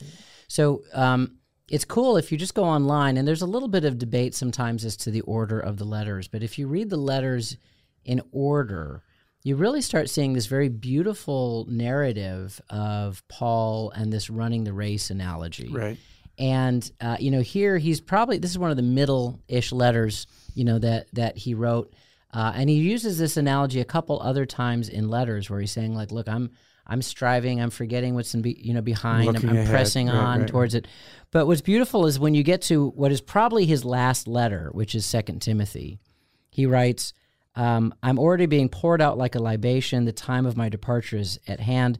I have competed well. I have finished the race. I have kept the faith. From now on, the crown of righteousness awaits me, which the Lord, the just judge, will award to me on that last day." And so you just get a sense of different stages of Paul's life, but this constant battle, this constant you know race, and this running for for faith. Um, the uh, sometimes there's like a question of like what is what does Paul mean by salvation? And sometimes even when you talk to some Protestants, they believe once saved, always Right, saved. right. Which, by the way, is not all Protestants. You know, that's just some some denominations uh, believe that. But Paul talks about salvation really in three ways. He talks about how he was saved, which is what Jesus Christ did on the Jesus. cross. He talks about he is being saved, you know, which is the the work of redemption that God is doing in his life, and then he's talking about he will be saved, you know, which is what he's awaiting for at at his death. And I think that attitude of the Lord saved us, and the Lord is saving us, and the Lord will save us, and seeing it as it, it, it's a race, and you don't plateau, you don't kind of get a prize, and then you're done. You rest on your laurels. That ties into his earlier theme of working out salvation in fear and trembling. Um, and he's just talking about, you know what? I'm going to forget what's behind me, and I'm going to strain to what lies ahead, and that's the hope. You know, we talk. We've talked so many times on this podcast. Hope is a vision of eternity. Hope is rooted in the confidence of what Jesus Christ has done for us and the salvation that He has won for us, and the fact that He is coming again. And I like. it's almost like a little bit of shade at the end of it. He's like, "So I hope you understand that. Uh, if you don't, well." God will reveal it to you. Yeah, You know, th- those Hang of us, there. those of us who are mature, Perfectly mature. get it. If you don't, you know what? It's okay. Hang in there, kids. God will tell you someday. Uh, but we should all just keep going, uh, you know, going forward. And then he makes this comparison. Oh, one more thing about this as the next verse 17. Join uh, with others in being imitators of me, I highlighted brothers. that too. It's crazy. He says this a lot. I mean, it's this isn't the only time he says it. He will frequently in his letters say, "Look, just just remember what I did and do that." I mean, that becomes his model of teaching, and it really shows um, that so much of the faith is more of an apprenticeship in faith than just a teaching. I mean, isn't that what discipleship is, though? I mean, Right. Jesus literally he, he gathered them and he just we they spent time with him, and that's why it's so important that we understand and spend time with the scriptures, with especially with the gospels. That Yes. we need to just pay attention in the way he related and the way he re- reacted and how he engaged the people. That that that was their that was their school, right? That was their their their training and their in their um, discipleship was just that. It, it's interesting. First off, that was the the reading you did from Timothy was the reading that I that we did at my dad's funeral. And Is that right? Yeah. There's something beautiful about that, right? I've I've literally I've competed well. I finished the race. That was beautiful. But I love where he says, "Join in others in, in being imitators of me." Um, join with others. So he's already stating that people are already imitating him. So Right. join with others. But I remember one time I was at a men's retreat in Arizona, I believe, and somebody was, yeah, they were just doing, you know, how how great I was doing and this, that, and the other, and and I- and I made some reference like, um, you know, I struggle too, or, or I have a hard time sometimes too, and it was really interesting. This guy just said, he said no, and I said, what do you mean? He goes, no, he goes, I just need to believe that that we can do it, that I can actually do it. And, and I, I and at that moment there was kind of this grace that I knew what he meant. I Right. mean, it wasn't like he was putting me out to be perfect, but he just wanted to be able to know, like Paul, that there's somebody doing it. And you know, it just really it kind of stopped me in my tracks that that on one level, yes, I realize that that I struggle like anybody else, right? Right. but there is this sense of people want to be able to see people that that they can look to and that can inspire them. And so that's this tension right that that I can't merely live my life so that everybody b- worried about what everyone else is thinking but but there is that that Paul's be imitators of me and and to be comfortable with that. And it's kind of this challenge that's always presented to me so. Well, yeah, and and as we are celebrating the feast of Saint Francis, how many people like yourself, Yeah. imitators of Francis, Yeah. like we we want to see, we want to see it, we want to hear about it, and and see it lived out in a in a in a life. You know, I mean, uh, obviously Jesus is the perfect model of holiness. Um, but then to see how others are able to do that is really edifying to us and is encouraging to us that wow, okay, now I can I can see how to do it. And really, it is. It's about, as Francis says, it's missionary. Pope Francis says it's missionary disciples accompany missionary disciples. You know, it's that it's that idea of in this path of discipleship, we're together on this. It's not just you know reading a book in a corner, right, right, right. you know, but it's being with others. It's about relationship, and it's about discipling yeah. others. It's about opening our lives to help yeah, others grow that's in good. faith. That's cool, Bobby, because I think that's something that we as Catholics, honestly, we don't use that term very. Right, it's kind of weird. Yeah, it's like who are you discipling or who discipled you? Now, it's part of its language. It's you know, it said, you know, who who helped you in your faith, who helped you. I mean, that's discipling, but it is a word that would probably be good for us to try to adopt and, and be a little bit more intentional about. Yeah. Yeah, because people, yeah, I've sometimes I've used that language, and someone's like, "Well, I'm a disciple of Jesus." It's like, well, yeah, we all are, but yeah. like, like Franciscans find their path to Jesus through imitating Francis, and yeah, yeah. you know, I mean, you look at the whole church; we're trying to imitate Paul, and yeah. so it's not uncommon for someone to say, "Look, I'm gonna, I'm gonna apprentice you," you know, follow me as I as I follow Christ, and I think that's a important thing for us to do. Please, Lord, I think we've all had people in our life like that. I think of yeah. you know some of the friars that were so influential in my life when I was younger, and hopefully I'm helping impact some of the younger friars now. But yeah, I think absolutely. I, I think of my I think of my grandmother. I think of my. Is that the one that was a pilot? Um, no, she was just she was my grandmother. Gun. I thought she was top. That was my uncle. Oh. But I also do think of my bionic aunt, who is right. a Carmelite hermit. Right. Yeah. If you haven't been able to tell, this is an evening podcast, everybody. so uh, we we apologize. And then one last thing as we conclude this, um, he talks about those that have fallen away. Um, he says, "Many, and I've told you, and I tell you, even in tears, become mm-hmm. enemies. Mm-hmm. Their end is destruction. Their god is their stomach. Their glory is their shame. Their minds occupied." with earthly things and and Sometimes please God. can be so yeah, just, to the point. Yeah, just yeah. boom. And yeah. and I think that too, you know, even as we are talking about earlier, guarding it, you know, my mind can just be so on earthly things. And mm-hmm. so Lord, save us from that. And he reminds us our citizenship is, is in, heaven, in heaven, and from it we also await a Savior, the Lord Jesus Christ. He will change our lowly body to conform with his glorified body by the power that enables him to bring all things into subjection into himself. and that's the second coming. We look forward to the resurrection of the dead. And that particular text is quoted in the Catechism, uh, you know, regarding our hope in the resurrection of the dead and the future that awaits us. Amen. Amen. Would you close this in a prayer, Father Dave? I'm just so crazy right now. I was going to mention. You I, need to watch the video. All the weird looks not. he's been giving me this whole But time. just just that that our citizenship is in heaven. That ultimately our hope, our glory. I mean that that's what we're about. So, yeah, was it? Um, who's the guy that wrote Seven Habits? Uh, Stephen Covey. No, not Seven Habits. Okay um, purpose driven life. Wasn't that that we have a heaven? Rick Warren. Yeah, wasn't that one of the things? Is that the part, part of the purpose driven life is that we're we're heaven oriented. That that whatever yeah. it is. So I, I, just, I mean, ultimately that's what it's about. Our citizenship is there. So keep our eyes fixed life, on right, things above right, and not right, things on earth. Yeah.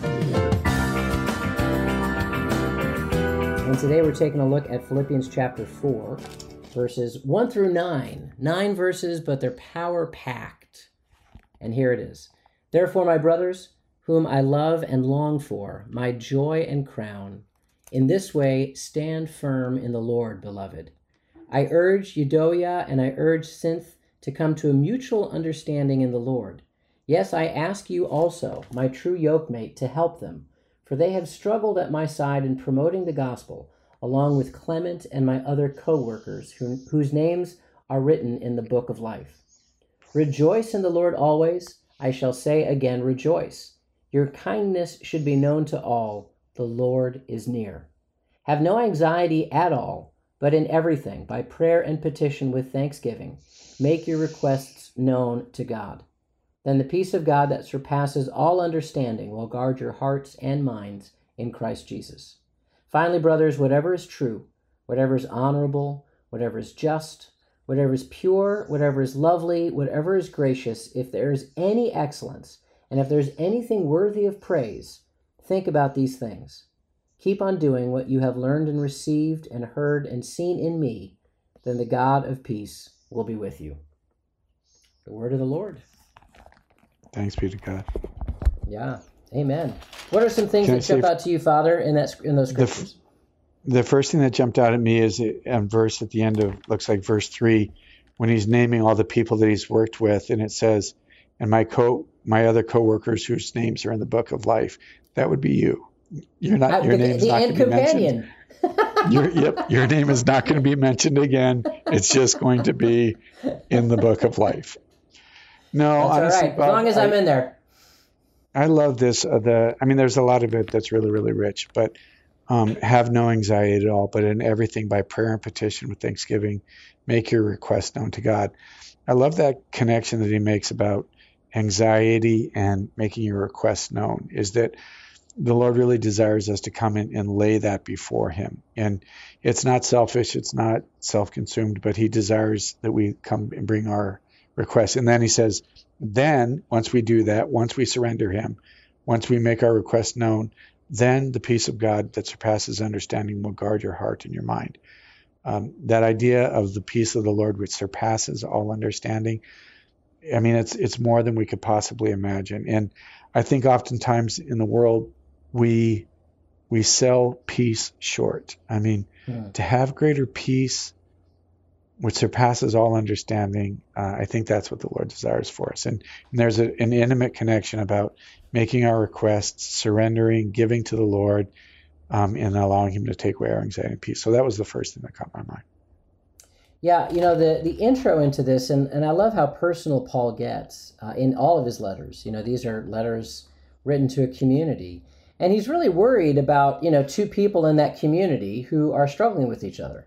Uh, you know, it's almost it's almost kind of tearing him apart, and it's good to keep this section of the letter uh, in connection with other sections. Because, as we talked about in chapter two earlier, he's really talking about look if there's any encouragement in Christ, solace, and love complete my joy by being of the same mind with the same love united in heart thinking one thing. So this idea of unity and being together in unity is a is a key concern of paul in this letter to the philippians. And i think uh, it's something that we always really need to be fighting for in the church Mhm. is that idea of unity. Because you know by ourselves we we tend to divide we tend to get into camps or cliques or different groups Yeah. and so Paul, even just writing from a distance, you know, he's hearing about two people fighting, maybe two different groups that are happening, and he's he's saying like, "Can you help this out? It's like so important." Yeah. And it's also in Yeah. all of his other letters. You know, it's like it doesn't matter if it's Paul or Apollos. It's about Christ. It's about Christ. It's about Christ. And so that lead into this about first of all, he's talking about difficulty, and then he's saying rejoice. Like hmm. what's the answer? How do we how do we come together in unity? It's about rejoice in the lord always and i say it again rejoice. Like he's just he can't make it a stronger emphasis in this particular letter especially. Yeah. Yeah. Again, Paul, and, and if you think about how Paul's conversion came about through, you know, the martyrdom of Stephen and Mhm. and then him having to go to Ananias, I believe it was, that there was this, the very beginnings of his conversion, there was this bridge that needed to be, gulf, this gulf between them that had to be this broken, this divide that had to be brought together. So I wonder if that was part of what Paul's, his continually calling for unity, calling Yeah. for unity, because it was born out of a disunity. So I think there's probably something to that. Um, but then, and maybe just what my personal last thought is, I, you could just pray over that, the last text, whatever is true, whatever is Yeah. honorable, whatever is just, whatever is pure, whatever is lovely, whatever is gracious. If there's any excellence and there's worthy of praise, think about these things. And that, again, and probably this connection to the anxiety. So oftentimes our prayer is is about things that causes us anxiety, and he invites us to do that. But then he follows it up with whatever is pure. I mean, just to reflect on that. Whatever is holy, just reflect on that yeah and and yeah this this brings soothe soothes our heart and frees us from anxiety and frustration and fear so and then keep on doing how- what the lord's done for you and do our lives reflect a people who is thinking about whatever's true whatever's good whatever's holy Yeah, whatever's yeah. perfect in my mind, many times it's whatever is wrong, whatever kid is in trouble, whatever work I haven't gotten done yet, whatever's going on in politics, whatever's going on in the diocese, what you know, like it's just exactly. so easy to just be drawn into those things. And of course, our whole media mm. exists to ruffle our feathers, no, to make us That's absolutely right. You know, without peace and to give us anxiety because we're we're more apt to click on things if we're anxious about things than if everything's fine. You know, we often don't do that. And so we have to be aware, particularly in our social media driven world,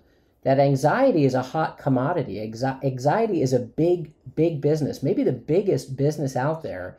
And it no, equals billions right. of dollars for certain groups, even within the church. I mean, even when you look in uh, some of the way the church handles media, or maybe not the church, but Catholics handle media, it can be that anxiety driven, be afraid, click here to find out more. And that's, again, yeah, not to say that wrong. there's not problems, but right, you rarely hear the right.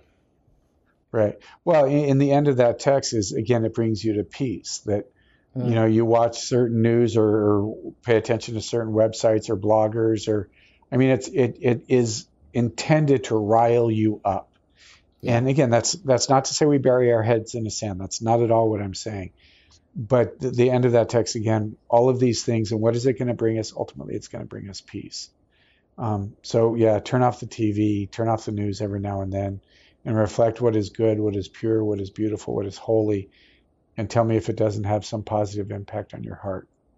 Yeah, yeah. amen. You know, they, there was a survey done recently with teenagers um, that, you know, teenagers, I mean, there's this anxiety epidemic among teenagers, especially. And when they go into counseling, one of the first things counselors tries to do, is they just try to say, "Can you just take a week off your phone?"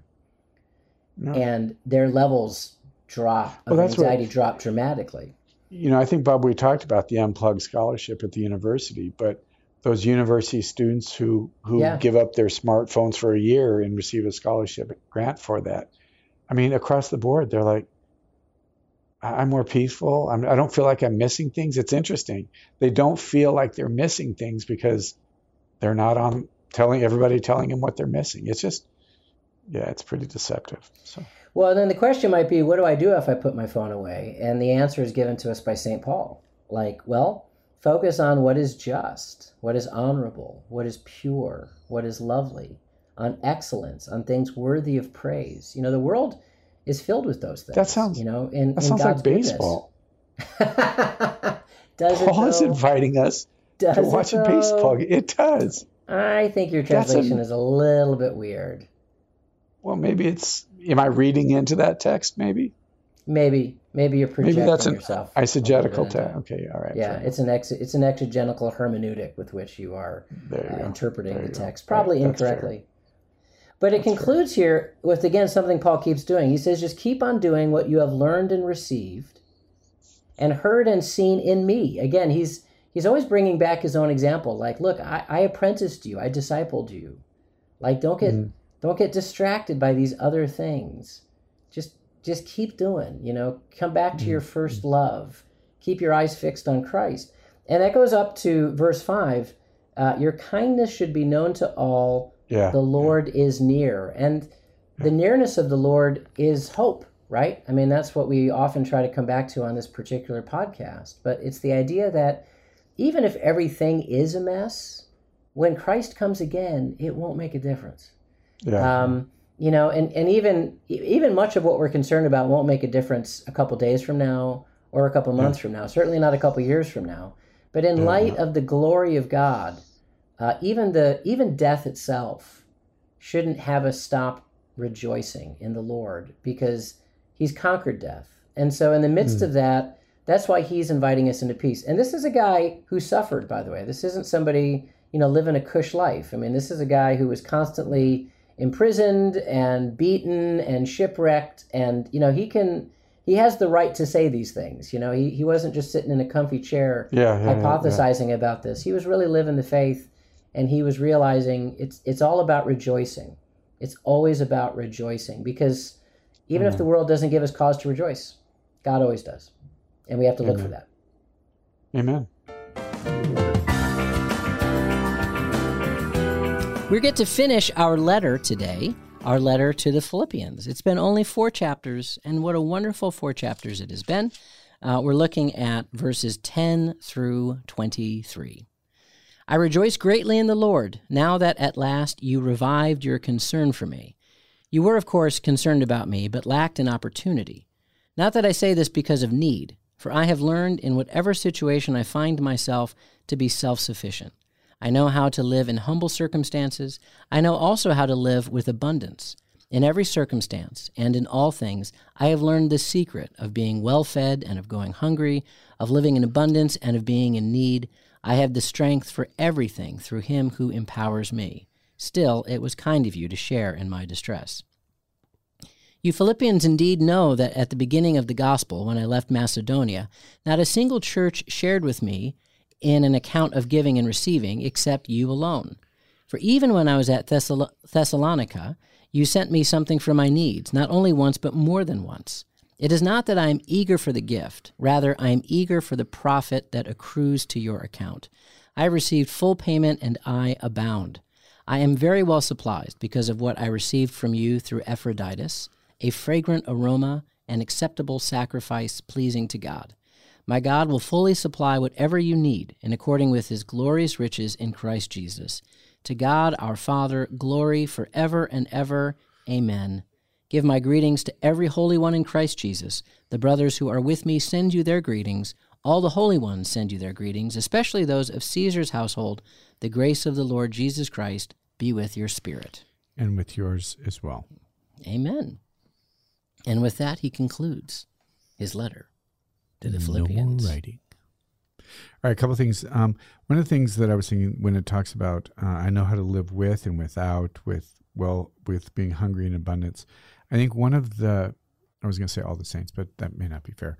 One of the things that I, about St. Francis and many of the saints was just that their ability to be present to the moment. So it's so oftentimes we're thinking about what isn't or what mm. should be yeah. or what we wished was or it didn't work out. And and I think that's what Paul is saying is that whatever circumstances, obviously it, it, the beginning is that this invitation to rejoice again. Whatever situation they find themselves in, that the Lord is present. Even when I said the Lord smiled smiled on me, He always does. So I, I think that there is something to that, that recognition that no matter what the circumstances, that God is present. Yeah. And, and I think that's also when we're praying for things and asking for things, if we don't get what we asked for or prayed for, it doesn't mean that God wasn't present to right. that. It's not present to us. Or it didn't turn out, we think we were supposed to do something and it didn't, quote unquote, turn out, doesn't mean that we didn't do what the Lord wanted us to do. It's just be present to Him, be present to His people in front of us, and then trust that everything else is going to be made, made available for us. And that attitude that He has, you know, which is, you know, I'm really glad you gave me a gift, but I'm really glad for your sake that you gave me a gift, not for my sake. You know, he's saying like, look, I've gone hungry and I've had lots of food. You know, I've I've had everything, I've had nothing. Like it, it really, you know, he's he's very detached from that. He's like, hey, one way or the other, it's fine. But what I'm really psyched about is you guys, and you guys are going to get so much grace from this gift that you gave to me. Yeah in the ministry I was doing, I actually thought of you, and maybe you can share a little bit about that because you have a vow of poverty. I do. And um, one of the everybody seems to remind me of that. Is that right? Yeah, you've said it twice tonight. Have I? Well, I said it once in the beginning. Yeah, yeah. Well, because I was leading into this statement. Well, you mentioned about our TVs, but that's okay. Well, I think it's beautiful. Thanks. Yeah.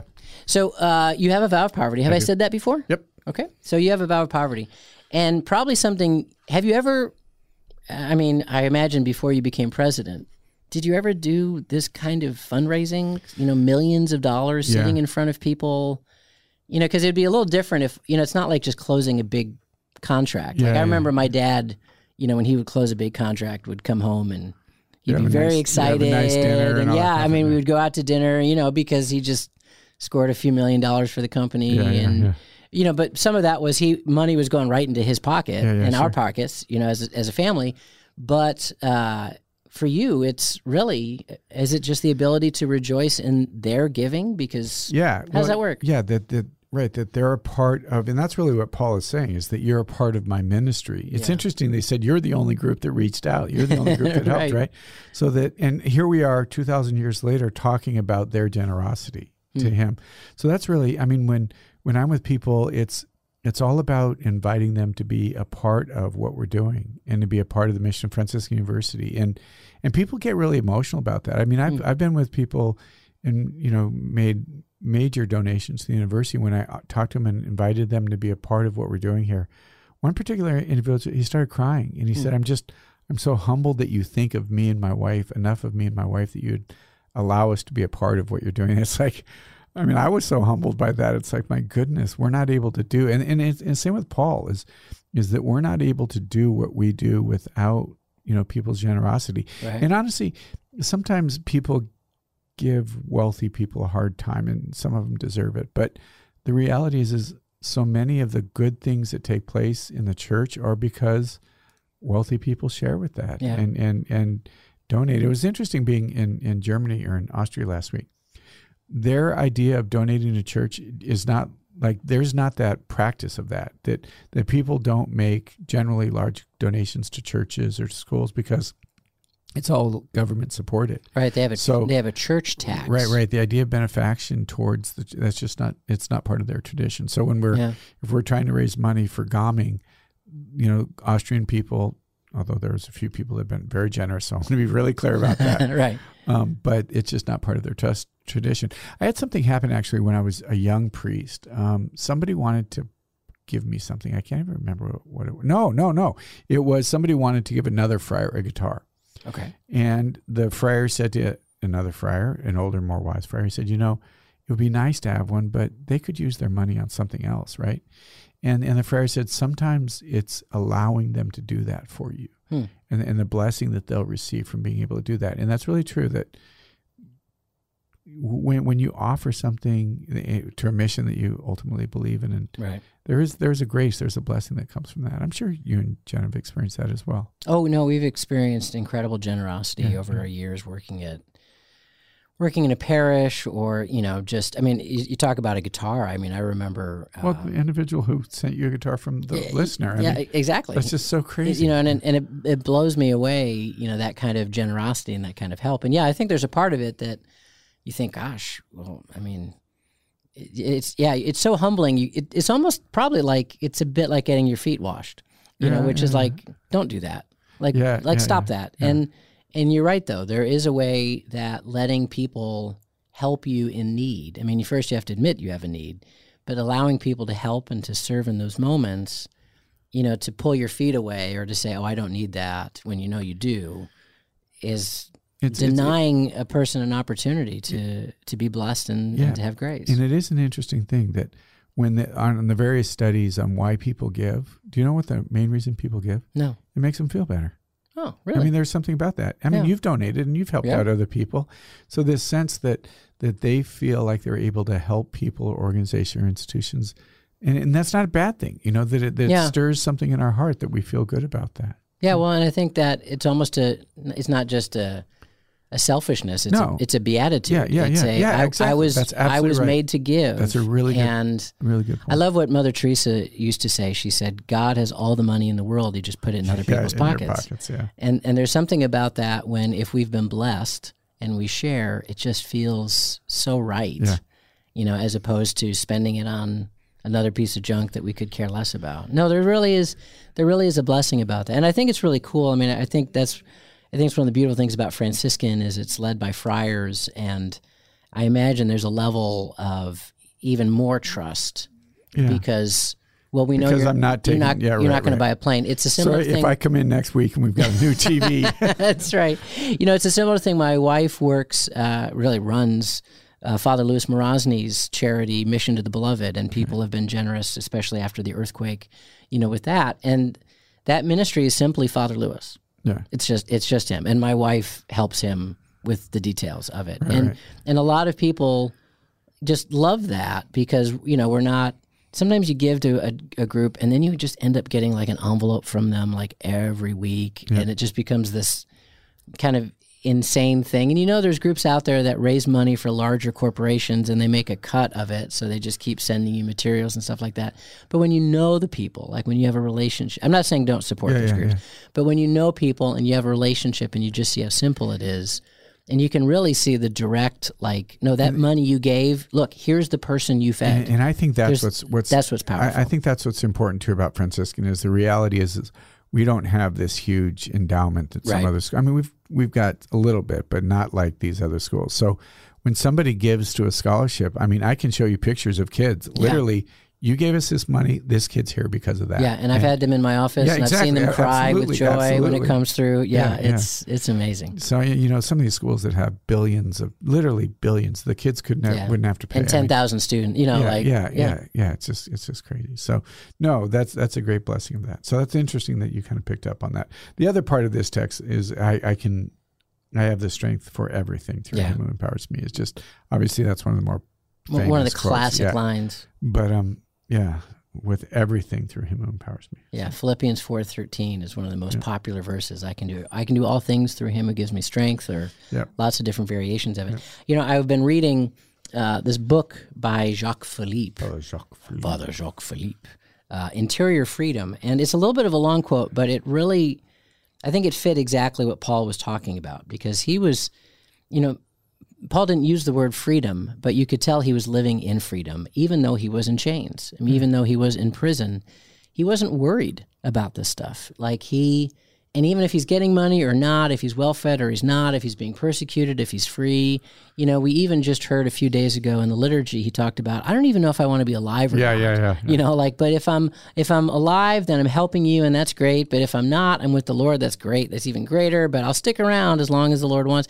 To have that kind of detachment is really to have that kind of freedom, um, you know, which ties into our scripture verse for the school year. You know, for freedom, Christ set you free. So this is just a quote from uh, Father Philippe, and it's it's a wonderful book called Interior Freedom. I'd recommend the whole book. Just for the record, the friars are, and we do day of recollections, and, Yeah. and that's we're reading that as a community. All Oh, is the friars right? in the house. Oh, that's that, yeah. awesome.